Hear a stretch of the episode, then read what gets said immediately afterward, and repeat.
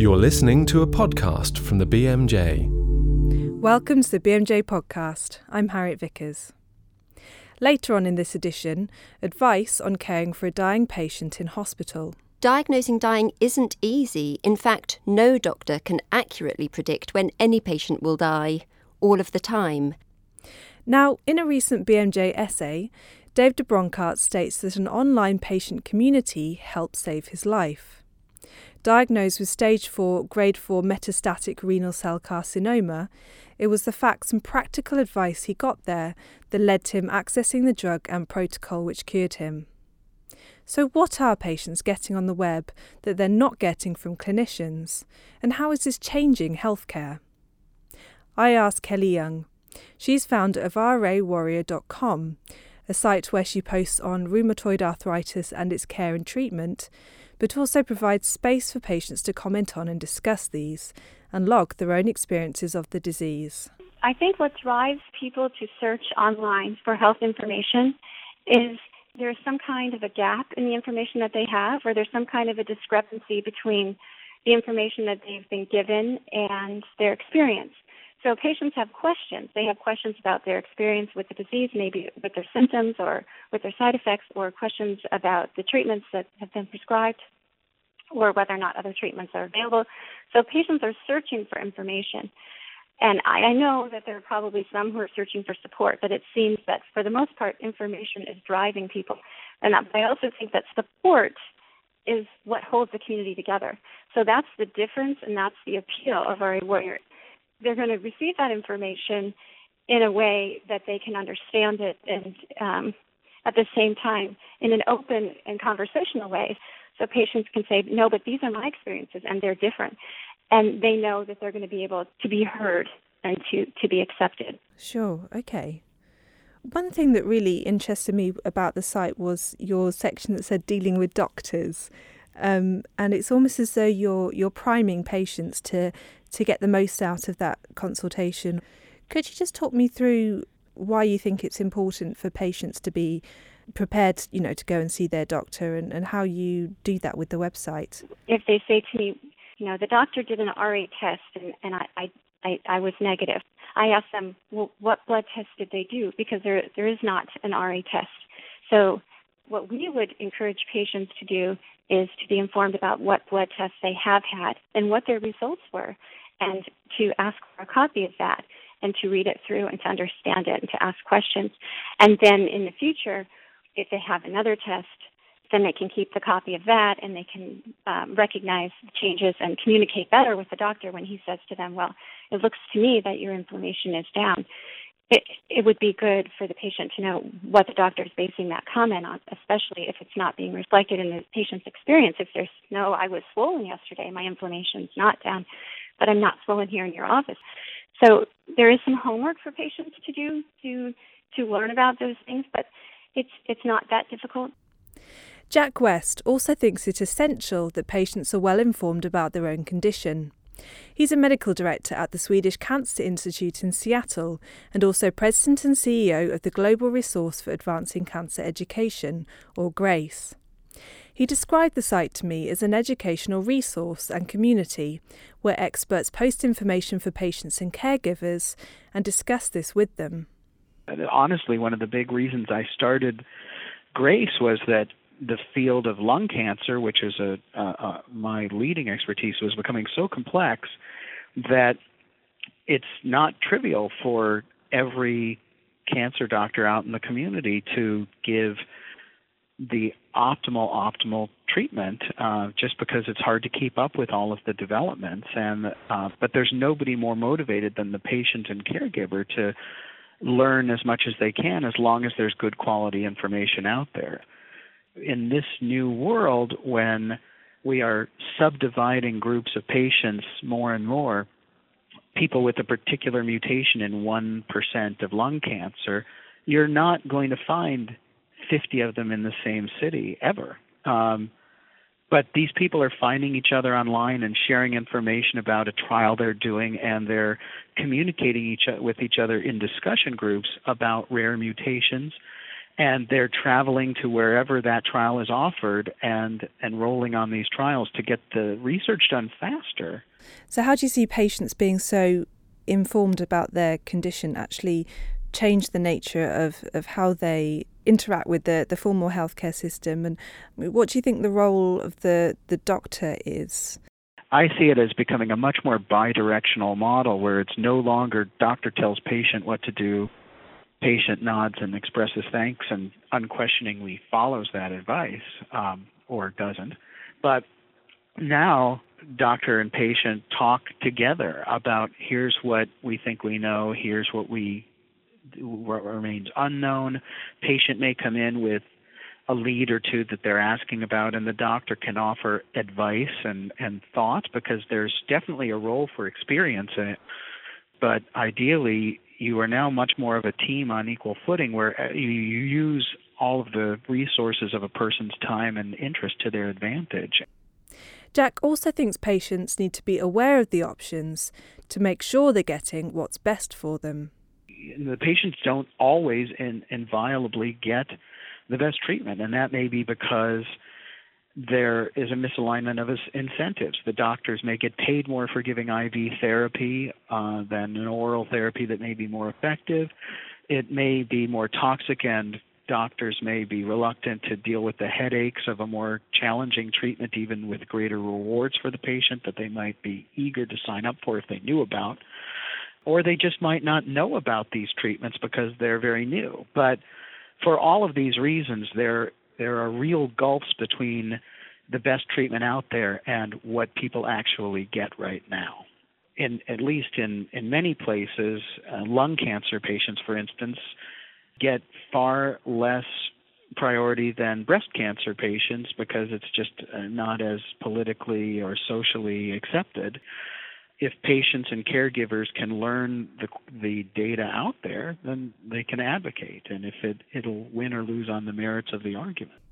Kelly is also concerned about discrepancies in care and is working with the Mayo Clinic to utilise patients' experience of rheumatoid arthritis to come up with solutions. I met Dr. John Davis, um, the Director of Research um, at the Rheumatology Department, and we have been putting together a study to identify gaps in care and we plan to start with a pilot survey to ask patients questions about their experiences with the disease and with the, the clinical encounters. For example, are their joints counted? Do they complete a questionnaire? And if if their uh, disease is measured in these ways, how often does that happen? Things like that. Okay, so so really trying to to get care to be more consistent. Right.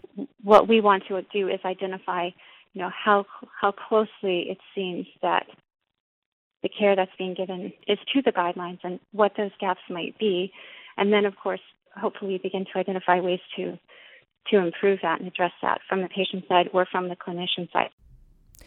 So, the online sharing and discussion of care, research, and experience can be incredibly valuable for patients.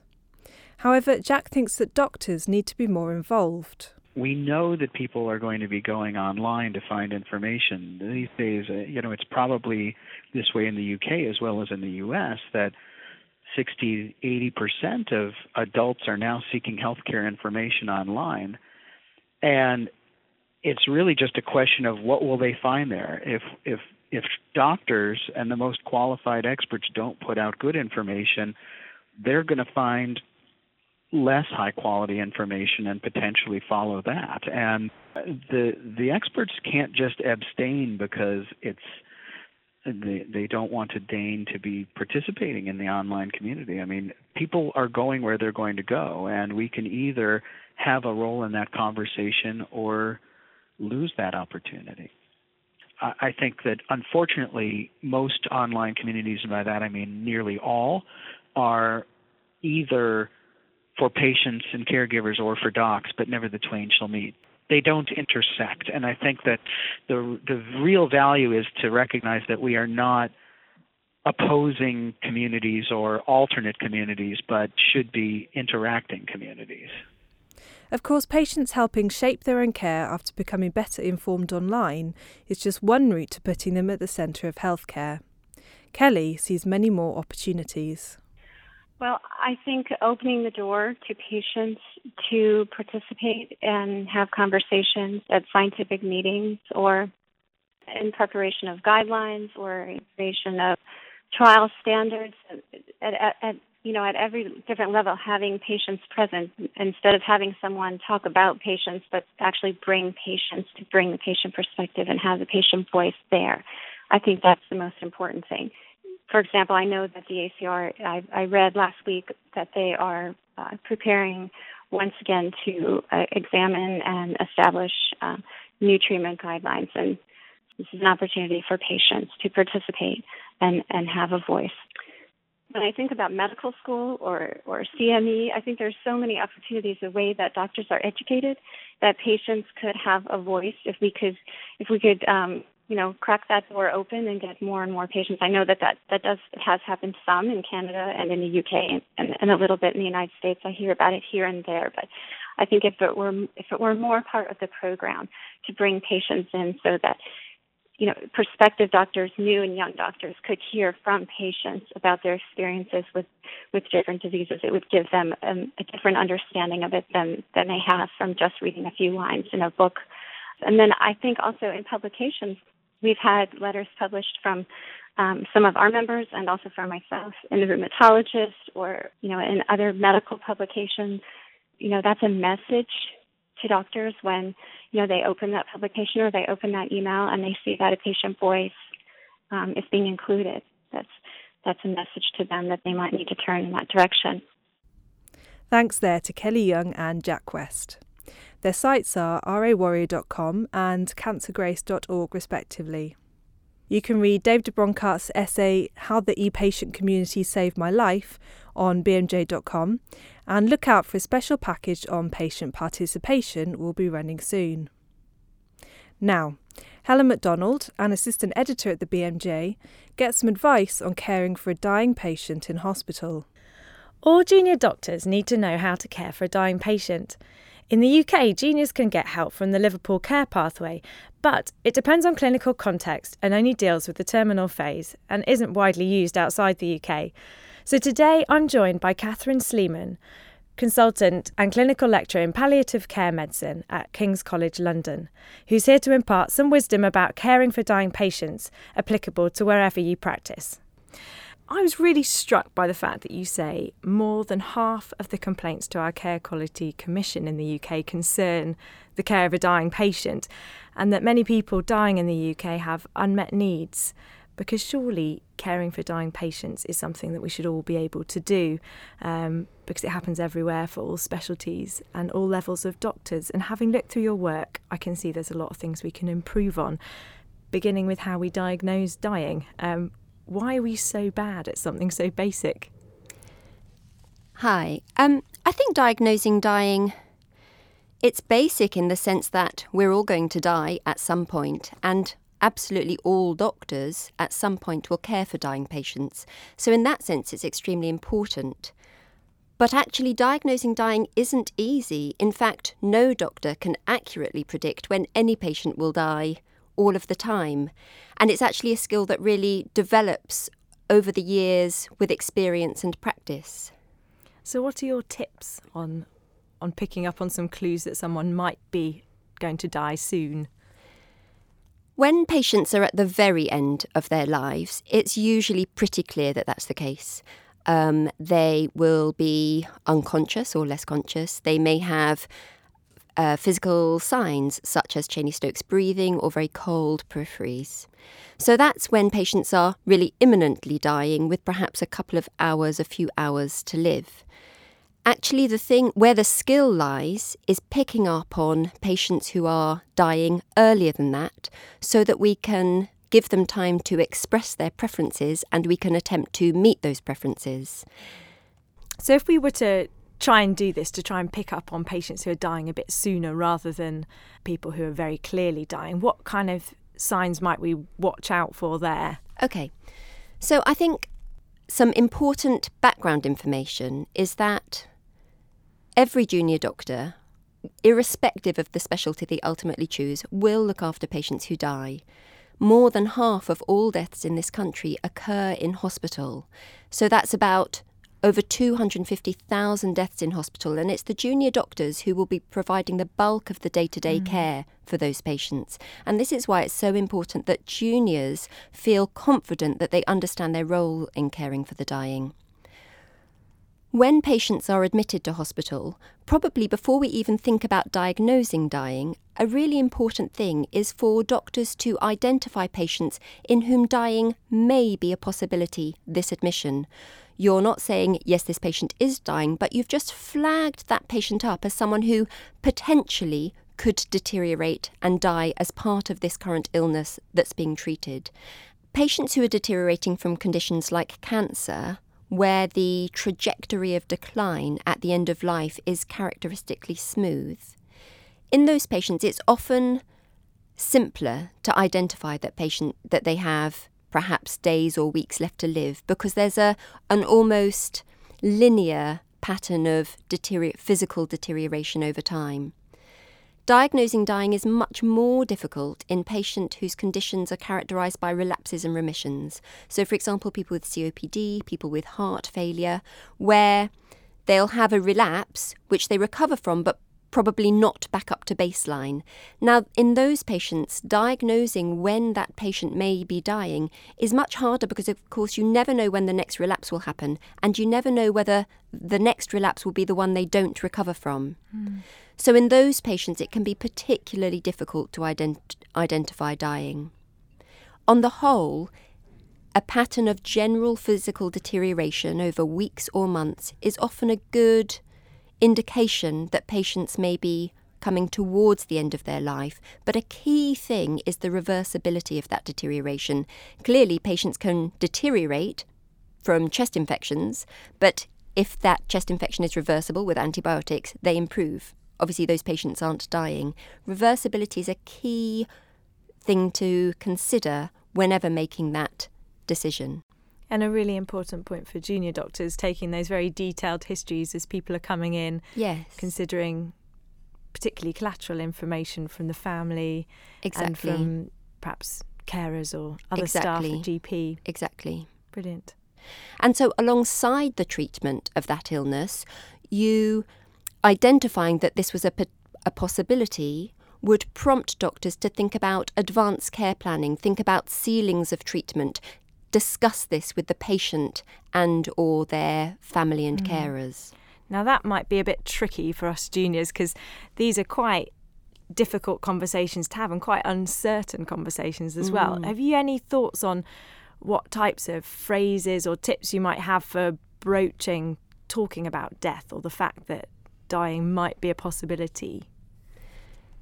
The key thing that you said is that it's uncertain, and I think communicating the uncertainty is one of the most important things. Mm-hmm. Good communication is actually the hallmark of palliative care, and learning how to communicate effectively comes again with experience. So don't expect to be able to have these conversations by yourself. Don't expect to be the person having these conversations on your first day in the job, but develop your skills through observation, through sitting in with your consultant when they're having these sorts of conversations, through feedback and reflective practice to build up these skills over time. Mm. Another symptom that tends to come up as you're talking to relatives is often a concern that because the patient's not conscious anymore, they're not eating and drinking anymore, um, and they get worried that they could be becoming dehydrated and feel very uncomfortable. Mm. How do you tend to approach conversations about hydration and nutrition at the end of life? I think one of the important things to remember is that dying is a natural process, and during that process, people tend to eat and drink less and that can be quite normal and not cause any discomfort. But it's a very difficult subject because, of course, we all think of food and drink as, well, they're essential to our lives. So, the most important thing to do is assess the patient and see how are they? Do they look uncomfortable? Do they look thirsty? Do they seem dehydrated or do they seem fluid overloaded? It's absolutely acceptable to give parenteral fluids, usually subcutaneously. We wouldn't do that normally if there were signs of fluid overload because we would consider that that would cause more harm than good, but we would always consider it. For patients who are fluid overloaded but appear to be thirsty and unable to drink, then adherence to very rigorous mouth care is absolutely essential. So, keeping the mouth, the lips, and the tongue moist with sponges or tiny sips is really important. And that can be something that's quite rewarding for relatives to be involved in Yeah, as well, can be. I guess. Yeah. So when you've you've got someone perhaps they're tucked away in a side room and it's been decided that they are reaching the end, um, one thing which I think is quite challenging as a junior doctor is knowing what you're going to do on a day to day basis because there's a general structure to what you expect to do on a ward round and you sort of burst in and say, How are you doing today? Um, and you've got your presenting complaint and your past medical history, and there's a very nice structure to it. And with palliative care, it all goes a bit out the window because the goals have changed and the types of questions you're asking um, to look after that patient might need to be quite different. What what tips would you give for juniors about what they should be doing as the basics? That's a really good question. And there is a structure to taking a palliative history, but you're right, it's a very different structure to the one that everyone learns in medical school about presenting complaint and history of presenting complaint. Yeah. If it's thought that a patient is dying, really identifying that heralds a shift in the focus of care away from treatment of their diagnosis and towards their quality of life and their comfort. I rarely speak to patients about what happened three months ago and six months ago, and it's much more focused on today. And the structure we generally use, which I think is really useful for students to keep in the back of their minds, is thinking about symptoms in four main domains hmm. physical problems, social problems, psychological, and spiritual issues. Well, that's very helpful. And what I suppose physical is what's obviously often focused on in hospital. And if you were to pick out some of the key things to look after in that domain, what types of questions would you ask about someone's physical health when they're dying? So there are about five or six physical symptoms which are very common at the end of life and which I almost always ask of patients. Almost like your sort of review of systems. Yes, exactly. So the first is pain, Yeah. Breathlessness, constipation, nausea and vomiting, and we also we wouldn't particularly take a history about agitation, but it's another important sign at the end of life which is important to pick up on. And the other one is respiratory secretion, so um, called death rattle colloquially. And so, to take thinking about the other domains, the social and the psychological and the spiritual, what do you think are the key questions to really get out there? The social history in palliative care is, is quite different to what students would think is the sort of general social history. So I'm less interested, I am interested in where people live and who they live with and how many stairs they've got. But mm-hmm. actually, in a patient who's dying, who you think may not even leave hospital, it's more, other questions become much more relevant. So, for example, who supports you and who do you support? Because remember that often people who are dying may have young children, they may care for elderly relatives, so it's really important to get a good sense of the family structure. In addition to that, we would also ask more in depth questions about patients' affairs and business. So, for example, have patients made a will? Do they need help facilitating this process? Yeah, those are really, really good tips and probably things that you wouldn't necessarily think to ask straight away. Um, what about spiritual and psychological type questions? So, spirituality is a really, really important part of palliative care and caring for dying patients. For many patients, religion becomes very important at the end of life, but of course, spirituality encompasses much more than religion. And although it may be appropriate to simply ask a patient or ask the family, Are you religious? actually that might be a bit limiting for patients who aren't particularly religious but have a very so- strong sense of spirituality. The sorts of questions that I find really useful are very broad, very open questions, like, for example, how do you see the future? Where do you find strength? Ah, that's a useful question. Yeah, very good. Um, so, if you're looking after this patient on the ward and it all just feels like you, you've got a, a few too many problems to handle or you're, you're a bit stuck, when do you involve a specialist in palliative care? That's a really good question. Most acute hospitals now do have a spe- specialist palliative care team. On the whole, they will consist of clinical nurse specialists with consultant cover, but possibly not on site all the time. And then some of the bigger teams may also have specialist palliative care social work support and chaplaincy support too. I think the key thing for juniors to remember is that palliative care specialists are, on the whole, very approachable. So no one will mind if you pick up the phone to discuss a patient. Palliative care teams tend to see patients based on need rather than diagnosis more often now. So if you have a patient who has problems in any of those four domains physical, psychological, spiritual, or social that you feel that your level of basic palliative care isn't really addressing, then it would be appropriate to call the palliative care team. Now, they may uh, be able to give you some telephone advice, they may come for a one off visit, or they may feel that they need to see the patient daily in an ongoing manner. But I think the message for juniors is don't hesitate to ask for help. And that's really interesting because there is this perception, perhaps a misplaced perception to some extent, that if the patient doesn't have a diagnosis or it's not clear that they're completely palliative, perhaps you're giving some kind of active treatment, that that would preclude you from calling on the help of specialist services. So it's useful to know that that's really not the case. It may be that the palliative care team come and say, look, I don't think this is really a patient for us to see regularly, but here's some advice about the pain control. Or they may say, you may need to contact the acute pain team about this pain control because it's out of our jurisdiction. Mm. But calling for advice, I think, is always helpful. Katherine Sleeman, thank you very much. Dr. Sleeman has written a comprehensive Competent Novice article on this topic, so take a look at that for more. That's everything from us this week.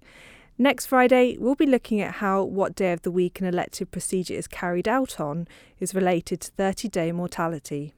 Join us then.